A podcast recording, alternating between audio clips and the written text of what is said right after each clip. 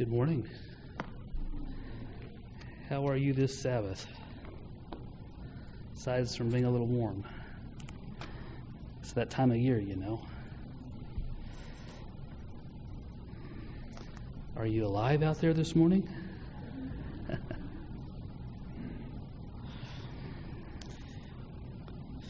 Jason laughs at me because I use an iPad. He'll just have to laugh. when you start getting old, the memory begins to wane just a little bit. so you have to have notes. I do anyway. Last Sabbath, I was in my home church in Ardmore. First time in, I think, about 10 weeks.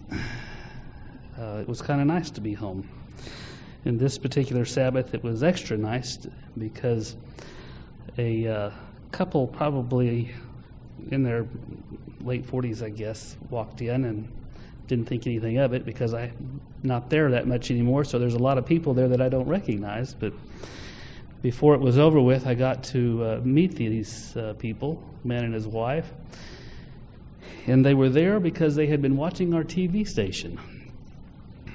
And uh, we were excited, or I was excited, because they live um, west of Ratliff City, and they were able to pick up three of our stations one in Oklahoma City, one in Ardmore, and one in Lawton. So apparently, uh, the man had, he told me, he said that we had been praying that God would share with us what is true. So God didn't fool around, did he? if uh, we had an issue, and you always have issues, they could change it over to another one of our stations and and pick it up, and um, have started coming to church. Last week was their first week. They were very uh, very excited to be there, um, very anxious. I, I, I'm, you know, this last week was Fourth of July, and I'm not going to lie, I'm a very patriotic person. I love this country. I love America. I love what it has stood for. I love what it even stands for today, with the exception of what people are trying to turn it into. But I love this country.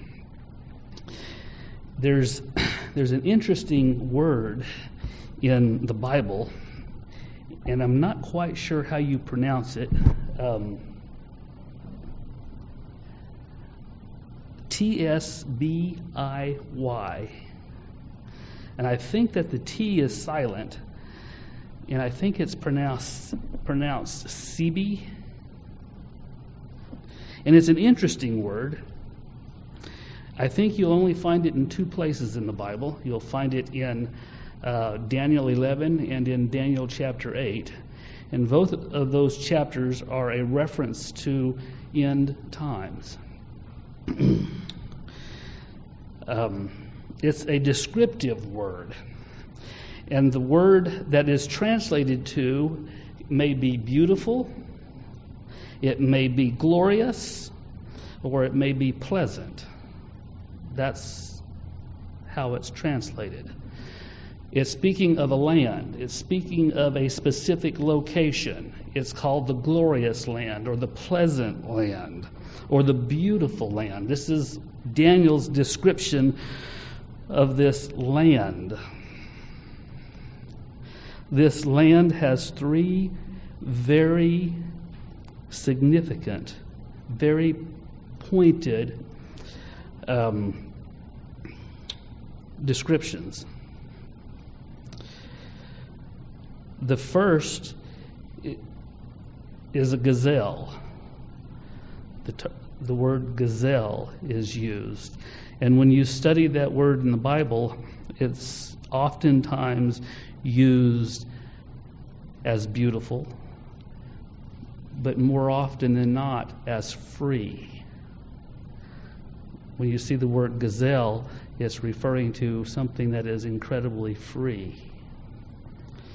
It's also another word that is used is roe, as in roebuck, as in something that is very, very young.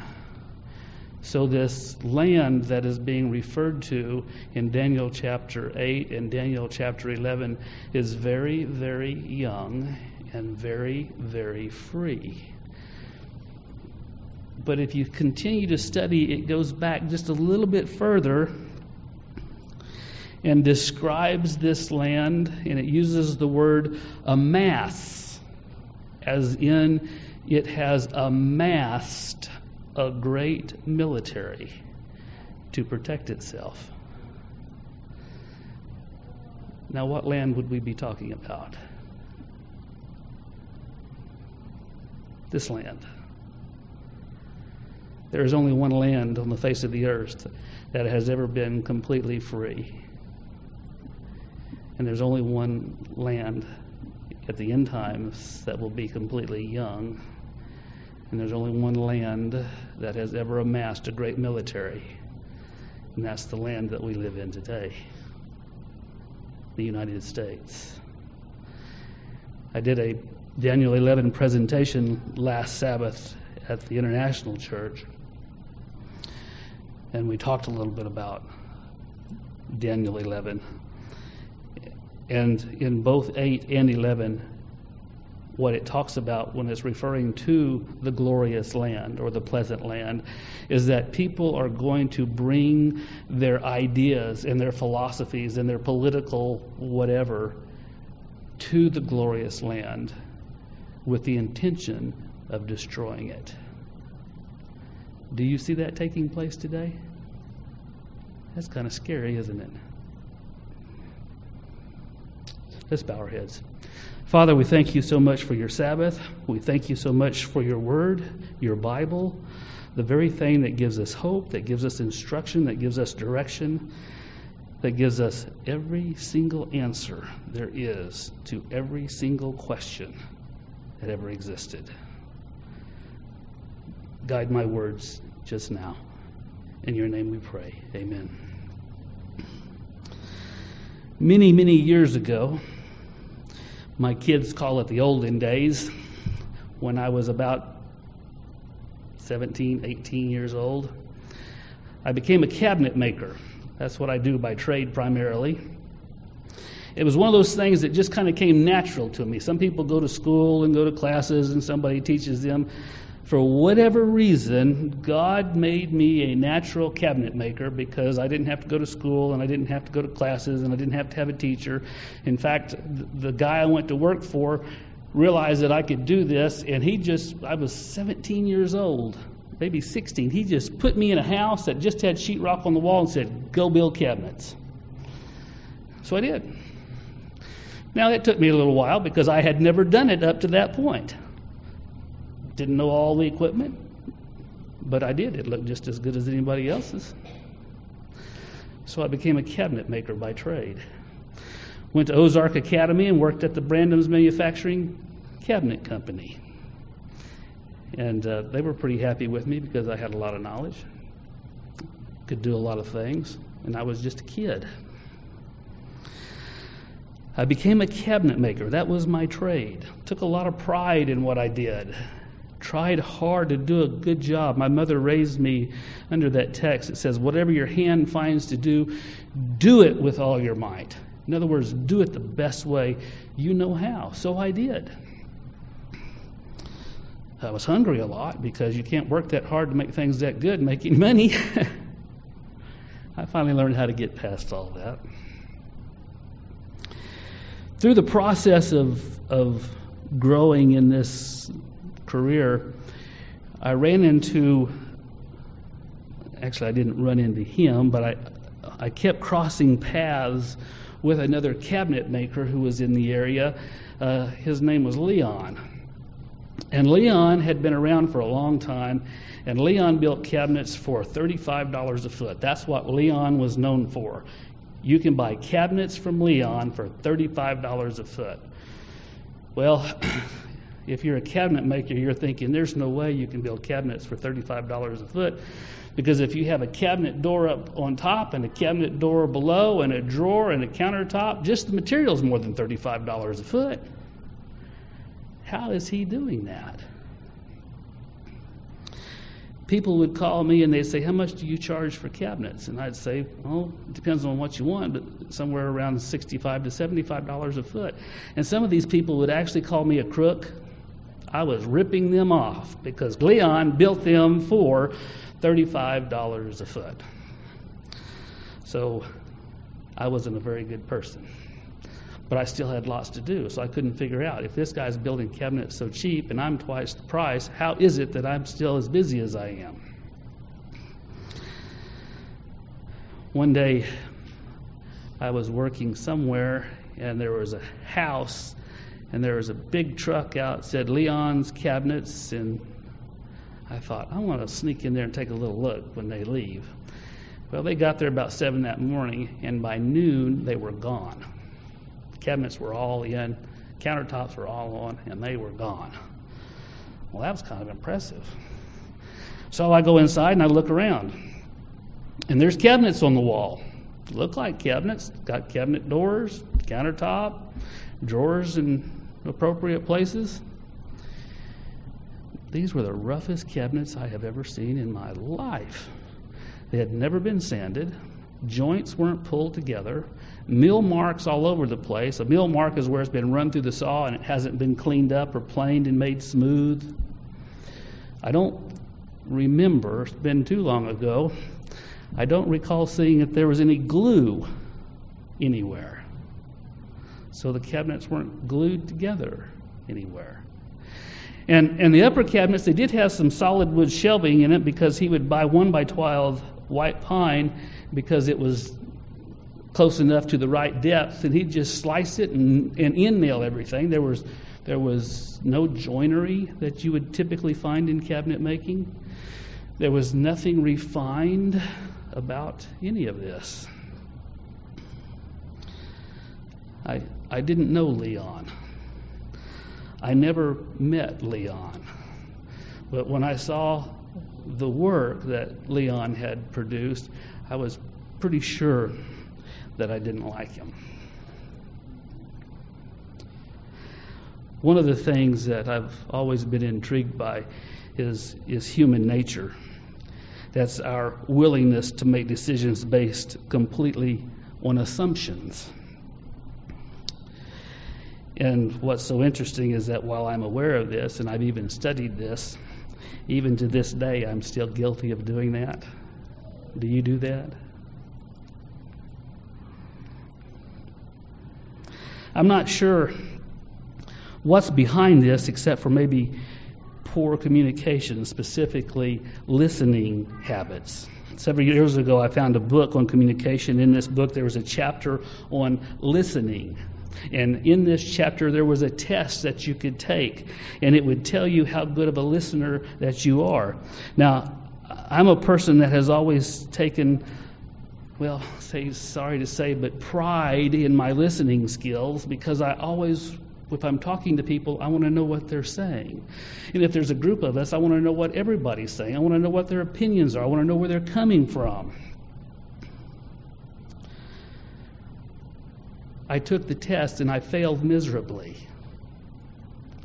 I failed. I mean, I didn't even make 50%. It was that bad. You know, we think we might be listening to something, but are we really listening? It's been said that communication is more visual than verbal. Have you ever heard that? Some people say even as much as 90%. That's a lot. I know that I'm a person that's, that's highly visual. In fact, it's been very difficult for me to stand up here and, and give a sermon presentation because I am so visually oriented that I have to translate in my mind what I see into what I'm going to say so that you see it too. And that's a real challenge.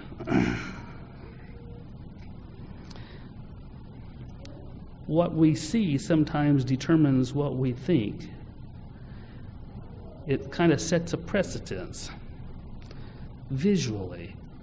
If you see a man go into a forest with a long gun and, and wearing cameo, you wouldn't think anything of it. You would think, wow, he's probably just going hunting. Maybe I shouldn't have used that analogy after this last week, but if you see that same man going into a crowded theater, you might be a little concerned, and rightly so. If you saw a woman in a wedding dress, you would assume she was getting married. And it was just a few years ago that you would assume that it was to a man. Things are changing.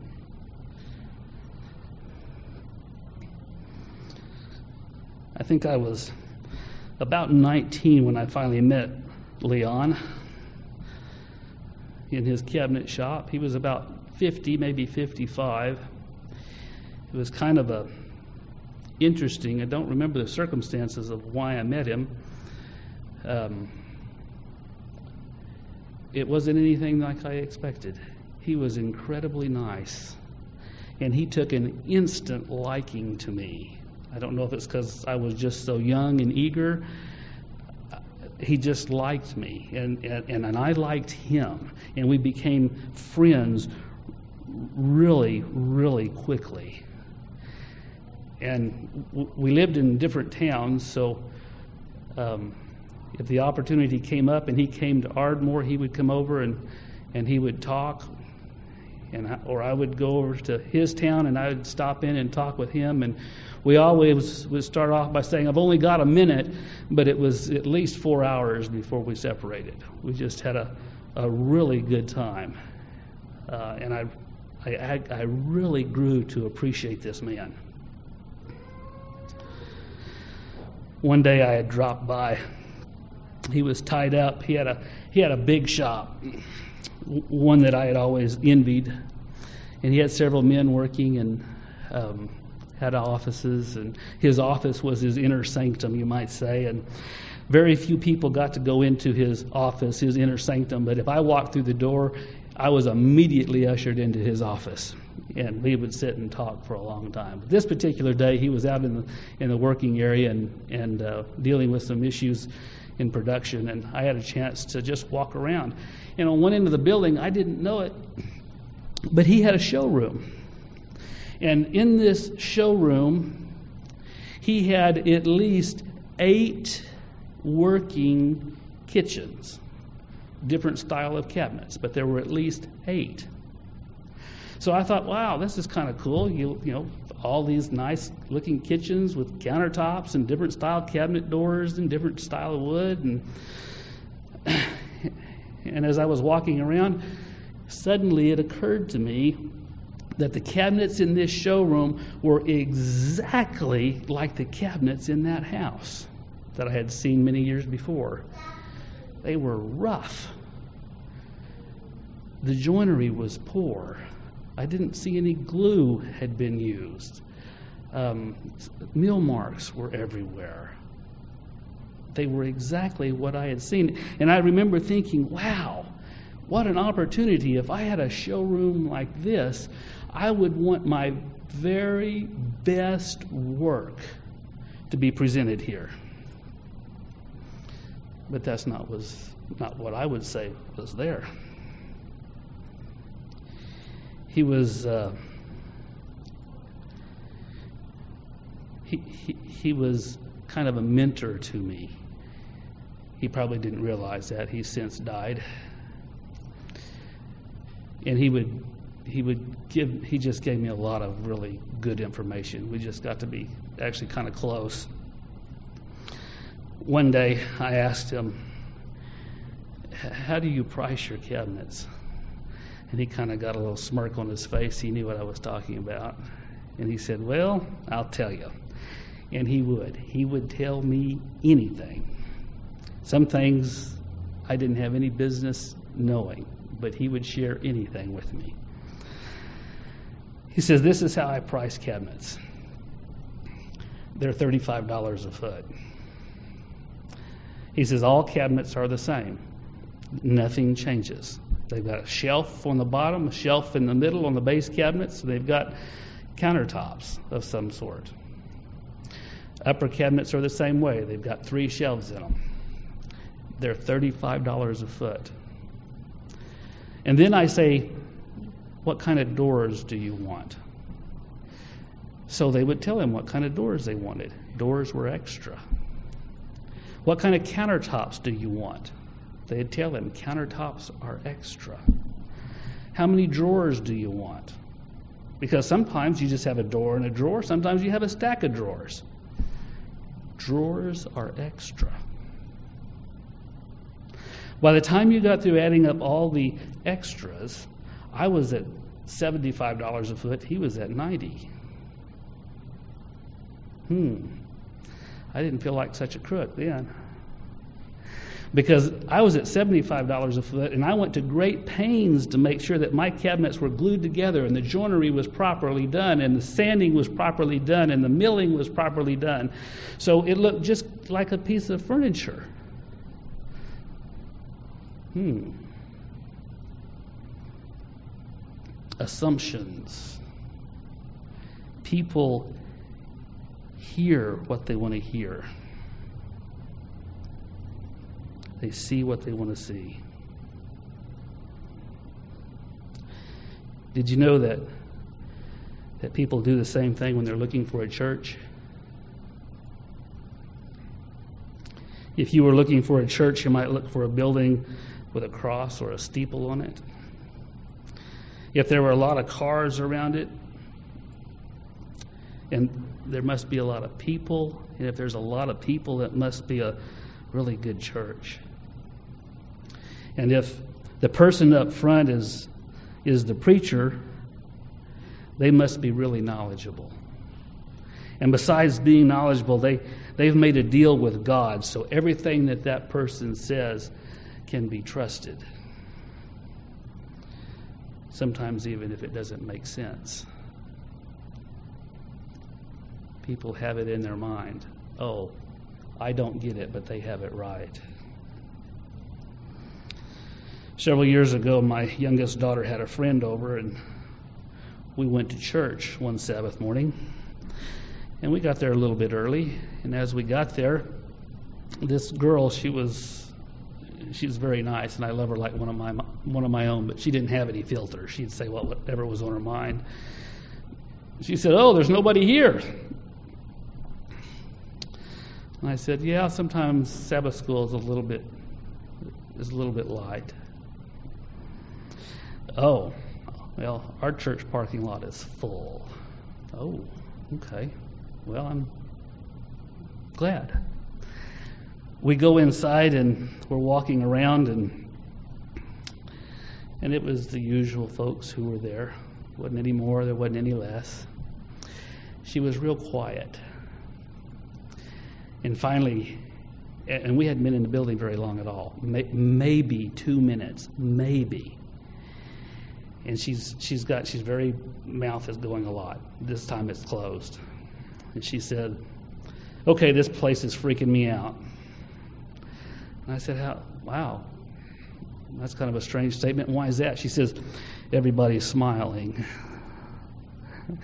I thought, hmm, so your church is full and nobody's smiling. um, but that was the first thing that impressed her.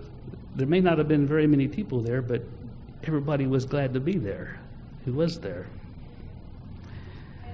You'd be surprised by the number of people that think they have religious convictions, but those convictions are based on assumptions, the assumptions that I just pointed out. Building looks like a church, lots of people, so it must be a good church. Well dressed person holding a Bible preaching, he made a deal with God. He doesn't always make sense, but I must be the one who's confused, not him. The Bible says that you don't have to be confused. Did you know that?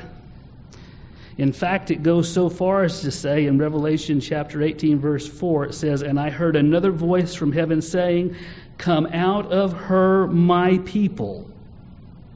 That's talking about confusion. Come out of confusion. And it goes on to say, Lest you share in her sins and you receive her plagues. That's not a suggestion, is it? That's a warning. That's saying, don't assume.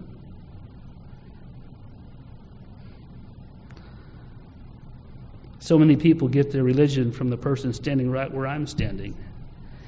And I'm going to tell you, I try hard to bring to you what God's Word has said, but I want you to read it yourself. I don't want to be responsible. So many people get their religion from the person standing right here that it doesn't occur to them that the person standing here could just flat be wrong. I have a good friend locally. He's a good man. Several years ago, I could tell that he had, he had turned his heart towards God and wanted to be a Christian. And, and he was a Christian the, the, the problem was that some of the things that he believed were, were, were not in this book. And, and I didn't quite know what to do or what to say, except for on the occasion I might be able to steer him into a direction with a thus saith the Lord. Recently, he was, we were working together somewhere, and he was talking about he works all the time. And I said, You know, you might be surprised that you have permission not to have to work seven days a week. You have been given permission to take one day off, and, and, and it will have absolutely no effect on the outcome. And he said, You know, and, I started to interrupt, but he interrupted me, and he said, I wanted to tell you this. I've I've started studying my Bible. I've started read. I've determined that I'm going to read my Bible. And the very first thing that I find in the Bible is the Sabbath. The very first thing. God created this world in seven days and then he rested. He says, that's biblical. He says, I didn't know that before. That's biblical. I still haven't got him to come to church, but he's thinking about it. And he's reading his Bible, and he's convicted that the Bible is true. Psalms 119, verse 105 says, Your word is a lamp unto my feet and a light unto my path. Let's look at just a few texts in Psalms 119. Just, just a few. It's a long chapter. And it, there's a lot of repetition in the chapter, but there's a few places where it has some things that I think are, are, are, are very important for us. If, if you go to verse 9, it says, How can a young man keep his way pure? How can a young man keep his way pure? Have you seen this younger generation? This younger generation is all over the place. You've got all kinds of things that are taking their mind away from those things that are good and pure and true.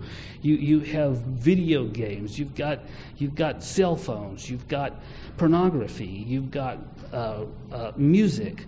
Um, this younger generation is being hammered from all directions with things that are not of a spiritual nature. How can they possibly overcome? How can they possibly overcome?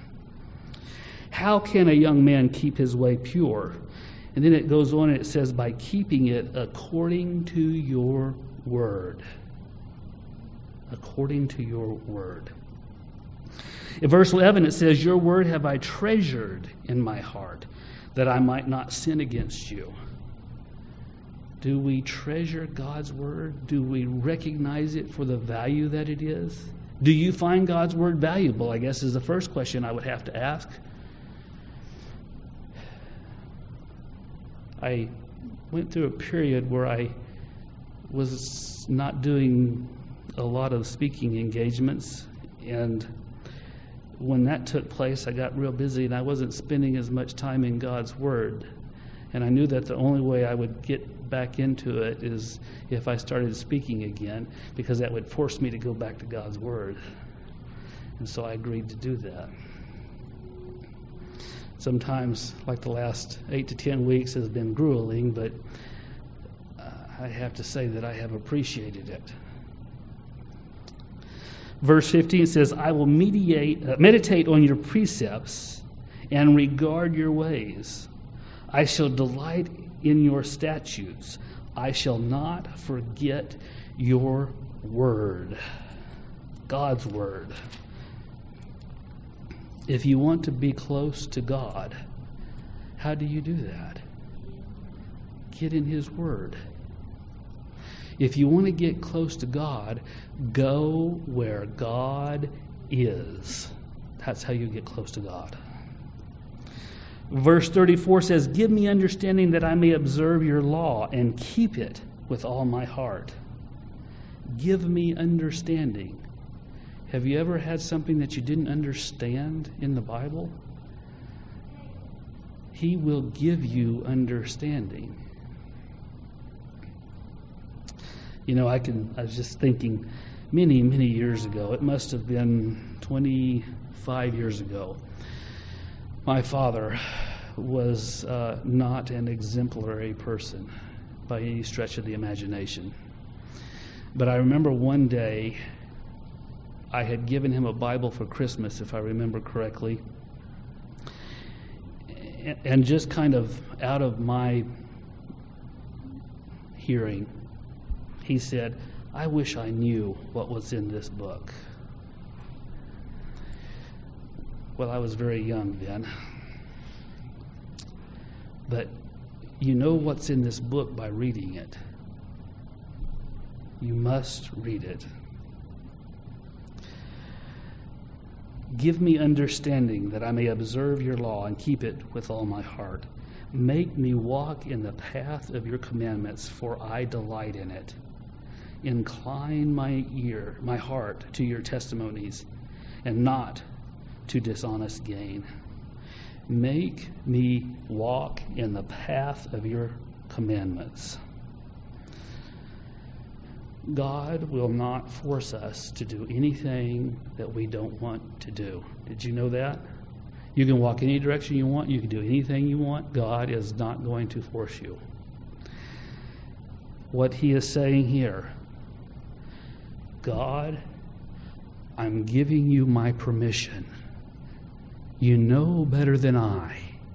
Make me do those things that are right.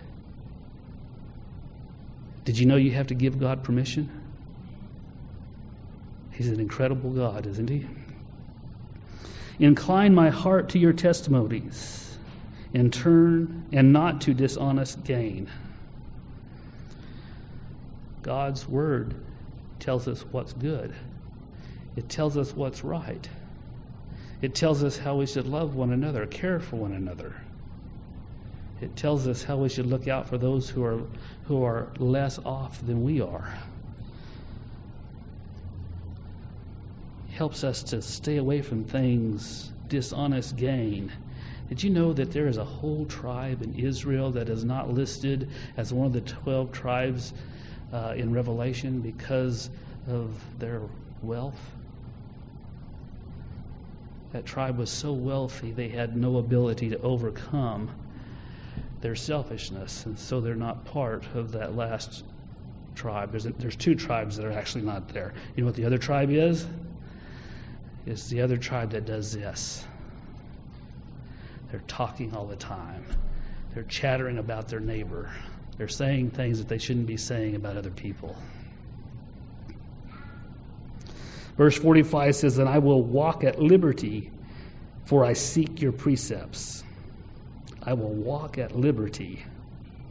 That's freedom. That's freedom. That's, I will walk at liberty because I seek your precepts. And it goes on to say, And I will also speak of your testimonies before kings, and I shall not be ashamed. I will speak of your testimonies before kings, and I won't be ashamed. Have you ever been ashamed to tell somebody about Jesus?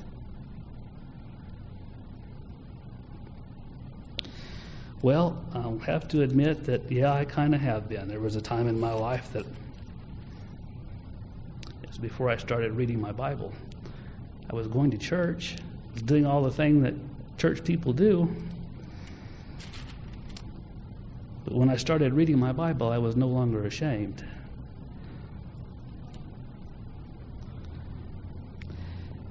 Let's jump over to, to verse 130. The unfolding of your words gives light.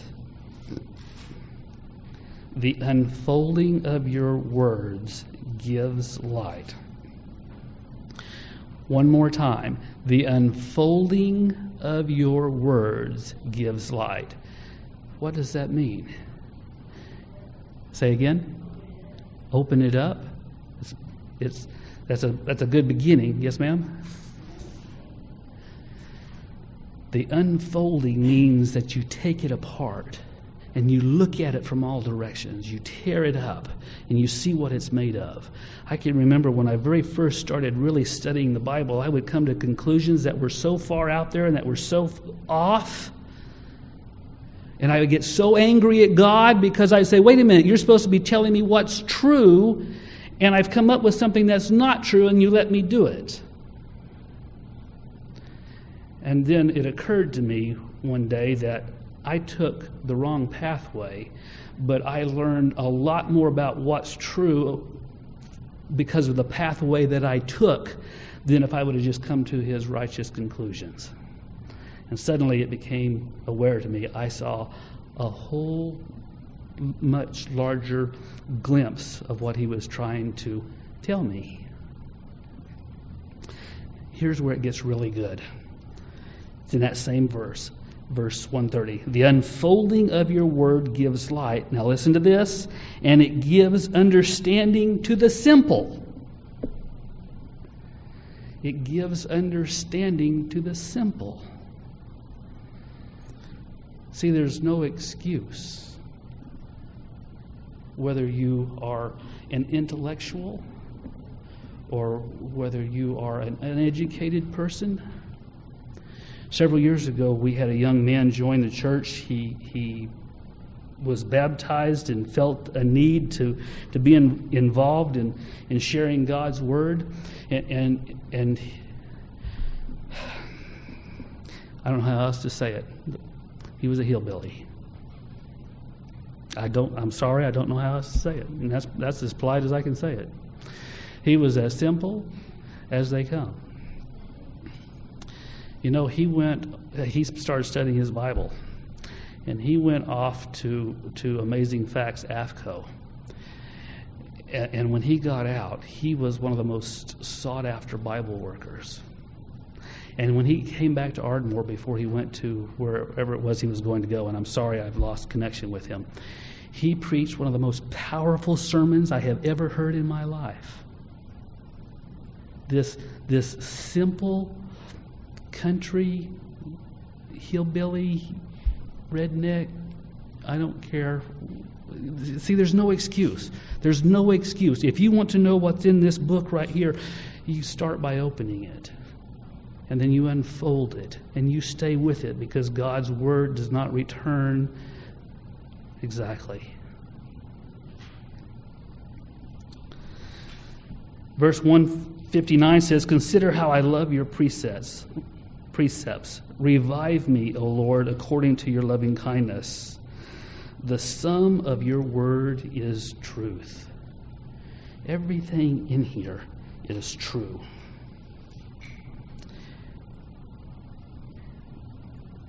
Verse 165 says, Those who love your law have great peace, and nothing causes them to stumble. Those who love your law have great peace. What does that mean? Those who love your law. Those who love. What does that word love mean? It means that those who are willing to grasp it and hang on to it and keep it inside with every fiber of their being. Just taking a few texts out of Psalms 119, the whole the whole Bible is is just an incredible. Um, it's just it's just incredible how how the Bible can change lives if given the opportunity. One day I was I was walking. Actually, I was at Broken Bow. Are you familiar with Broken Bow, Oklahoma? Eastern Oklahoma, beautiful place. And this has been several years ago. And I, I used to go over there on a Wednesday or a Thursday, and and uh, I loved to fish. And I would crawl into the creeks and walk up the creeks because it was just so beautiful and and fish and just it was it was kind of my time with God. Nothing else around. You can't go on the weekend because there's 49 million people there. You got to go during the week. So, if my schedule looked like it might be clear, I would sneak off and I would go over there. One day, about three o'clock on a Friday afternoon, I was walking back. It was hot. It was miserable. I hadn't caught a fish all day long. It was about three o'clock, and I was walking back to where I was parked and it was still beautiful because the trees canopied the pathway. And something came to my mind that was so profound, I actually stopped in the pathway. And I said out loud, Lord, why am I still here? Because I'm never there at, at, at 3 o'clock on a Friday afternoon. I'm on, on my way home or almost home by 3 o'clock on Friday. But this day I was still there. And I was still there after it was really not that pleasant because it was hot and it was humid and I hadn't caught a fish. And I'm wondering, why am I still there? Well, I couldn't come to any immediate reasons, so I walked on. I had about a half a mile or so before I got to a little footbridge and then another hundred yards up a steep hill to where the vehicles were parked. And as I got to the footbridge, there was a gentleman that had been fishing off down in the creek past the footbridge, and he was walking up out of the creek. Now, if you don't know me, you have to understand that I'm the type of person that can dial a wrong number and talk for an hour. So, this guy looked like a nice fella, and so I stopped to talk to him. Did you catch any fish? Oh, yeah, I caught a bunch of them. I didn't catch anything he, he said, Well, what are you using? So I showed him. He says, Well, I use these type of fly fishing. He says, These are the flies that I use. He said, Here, take a couple of them and try them. And I said, Well, thanks. You get that with fly fishermen. You don't get that with bait casters. It's just fly fishermen who do that. We share everything.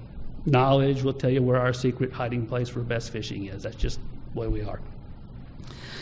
So, so I tied one on, and he took me back down there to where he was catching fish. And we didn't catch that many, uh, but we did catch some.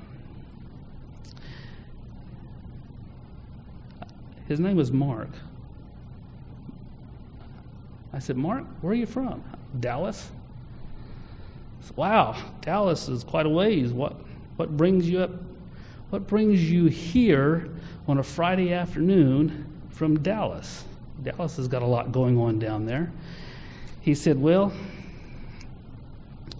I thought that if I came up here, I might be able to find God. My, my heart, it, it just, it just came out of my chest. I, could help you with that. I said, "Well, what's what's going on? What what makes you think that you need God?" He said, Well, he says, My marriage is breaking up. Apparently, his first wife had passed away. He loved her dearly. He'd gotten married again. His second wife, I believe she had a young child that he took on as his own as a young uh, as a little girl, and he'd raised her, and for whatever reason, she had had enough. And I said, Wow, I'm sorry to hear that. I said, Can you would you be willing to give me a little bit of the specifics? I said, well, Tell me about yourself. He says, Well, I'm a construction foreman. I said, Enough said. I'm in construction. I know what you're going through. It's very, very difficult. And if you're a foreman, it's even more difficult because you take all those problems home with you. And you never get anything to yourself. And he was a, a commercial construction foreman, so that's multiplied a hundredfold. And all these things was he was bringing home the frustrations, the anger, the I mean the, the list just goes on and on. But he loved his wife and he didn't want to lose her. I, he said, I, I, don't know what to do. Um, he said, You know, I've talked to her, maybe we should get a, a marriage counselor. And I said, Well, I said, You can do that, but I can show you and tell you a better way. And, and, and he wouldn't listen to me. He was so focused on what he needed to do to save his marriage that he, he, he didn't know he would have done anything. Well, it was getting later, and I didn't know him well enough to invite him back to my travel trailer. So I said, Well, let's go find something to eat. It's Friday afternoon, about five or six o'clock. So there's a place over there called Stevens Gap, and there's a wonderful little upscale restaurant. We went in there and we waited for about an hour. And finally, they put us in a bar because that was the only place that they had to seat us. And it was loud. And it was nine o'clock Friday night. And, and, and you know, I, I don't recall hearing the music and the noise that was going on. We were just so focused back and forth. And, and he was determined, still determined, that he was going to have to find a marriage counselor, somebody who could, could work this out. And maybe if they sold their house, or maybe if, or maybe, and I kept saying, that won't work. That won't work. And finally, after probably about two hours in this bar after we got seated, he finally started to listen to me. I says, if you want to save your marriage, you have to start with you. And he kind of sat back. I said, if you want to save your marriage, it starts with you and your relationship with God. And he, he, he was listening now. Know, it's pushing towards 11 o'clock at night, and we're still there. And I said, if you want to work on your relationship with God, you go to His Word. And I said, this is going to be the easiest thing you will ever do. I said, she's going to do whatever she's going to do. There's nothing you can do to stop it. But if you do this, something will happen. Anytime I talk to people about God's Word who are unfamiliar with it, I tell them to go to Matthew, Mark, Luke, and John. Read those books over and over and over. In fact, I told him if you read them 20 or 30 times, that is just a good start. But read those books. I said, I promise you it's going to change your life. I promise you you're going to see things that you've never seen before. I promise you, if there's a chance for your wife, this is where it's at. Well, we went our separate ways. I was in Dallas one day and, and he called me and, and he was absolutely in tears. He said, My wife and daughter are here and they are moving out. And I said, Man, I am so sorry to hear that. This has been about maybe a month later. He said they're moving out. He says not only are they moving out, he was he was just clearly upset. He says I can hear them in the back room and they're laughing at me. I said that's all right. I says it's not too late. I said, Are you reading the Bible? I've been reading the Bible. I said, Just keep going. Don't stop. And I pulled over in Dallas and we prayed that God would somehow intervene. Well, a few weeks later, I get a text and the text says that God is surely with you. My wife has moved back in.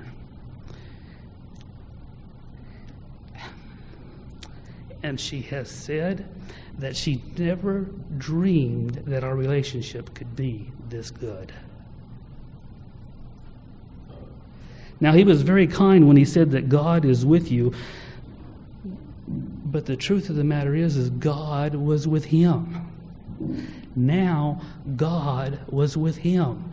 God had softened his heart. God had made him where he is more receptible to the people around him and those who were in his life. God had made him a man that God wanted him to be and a husband to his wife. I haven't spoken to him since. I don't know how it went, except to say that if he has stayed in God's word, then it hasn't done anything but gotten better. I know that for a fact. That's just how it works.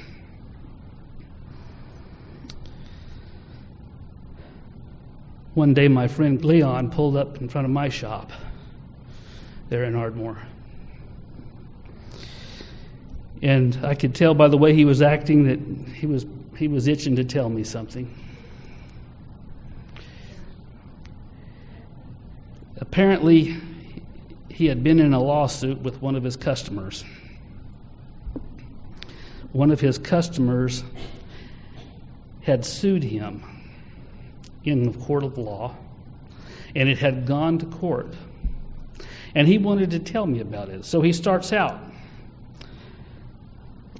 by saying that they get in front of the judge. And apparently, the customer is the one who brought the lawsuit because the customer went first. That's usually how it works in court. Leon was sitting in the back. Um, the gentleman was standing up before the judge, and the judge was saying, Tell me what the deal is. And the judge, and the, the, the customer says, Judge, I want to tell you that these were the worst cabinets I have ever seen in my life. And Leon was back there going, mm-hmm, mm-hmm, mm-hmm, mm-hmm. Judge, those cabinets didn't show any sign that they had ever been sanded. Leon's back there going, mm-hmm, yeah, mm-hmm, yep, that's correct. Mm-hmm, mm-hmm. Mill marks everywhere. Yes, mm-hmm, yep, mm-hmm, mm-hmm. Drawers didn't work very good. Cabinet doors weren't aligned exactly proper. Mm-hmm, yep, yep, that's, that's, that's it. Mm-hmm, mm-hmm. And the judge is starting to look back there at Leon like he's kind of nuts. And this man goes on and on and on describing these cabinets just exactly as they were. And Leon sat back there and said, mm, Yep, yep, that's right. Mm, yep, yep. And pretty soon this man had said his piece, and the judge says, Well, Leon, what do you have to say? So as Leon's walking towards the judge, his customer's walking to his seat, and Leon says, Would you mind answering some questions, coming up here and answering some questions? And uh, the guy looks at the judge, and the judge says, Sure, if you'll do it. Man comes up, and Leon says, First of all, how did you find out about me? He said, Well, you'd built some cabinets in my neighbor's house, and um, man, those guys were fast. They got in there and did it. I mean, were there and gone before you blinked. And uh, I thought, I thought they really knew what they were doing. Okay. He said, how, how did you decide what type of cabinet you wanted in your house? He said, Well, I, I came to your, your place of business and was in your showroom, and you've got all these cabinet displays, and, and we chose the one, you know, second from the end on the right hand side. Mm-hmm. Okay, okay. He says, Have you been there since? And the customer says, Yes, I have. And you've looked over the cabinets? Yes, I have. Let me ask you this question Are those cabinets that you saw in that showroom different than what was in your house? And he said, No, they weren't. And the judge slammed his gavel down and said, Pay the man. You got what you paid for. There's going to be a time that we're going to have to stand before a judgment. Are you getting what you paid for? Right here. Every question that has ever come to man can be answered right here. There's no excuses. You may be of simple mind. That's not an excuse. I know that everybody here has a Bible, if not in their home, they've got one close to their home. I suspect that most of you, if you're like me, you've got dozens in your home. But if you don't answer it, will the judge say you got what you paid for? It's as simple as that. You know, Satan's going to be at that hearing. And he's going to say, That one belongs to me. Yes, he had a Bible in his house. Yes, people knocked on his door and invited him to church. He didn't listen. He belongs to me. I want to encourage you. Turn the TV off an hour earlier get up an hour earlier. There was one text in here, and I, I meant to mark it, where David says, I praise your name seven times a day. That's pretty impressive. David, the adulterer, the man after God's own heart. See, there's no excuse. There's no excuse. I give sermons that pertain to me as much as they do anybody else. I'm not standing here to tell you that I have it figured out. I'm standing here to tell you that I struggle just like everyone else. I depend strictly on the grace of God. But sometimes God says, It's right there, just open it. And if I go too long, I'm going to tell you, I really get to missing reading His Word. I get to missing standing and praying and asking Him to lead out in my life. Let's bow our heads. Father, we thank you so much for your Word.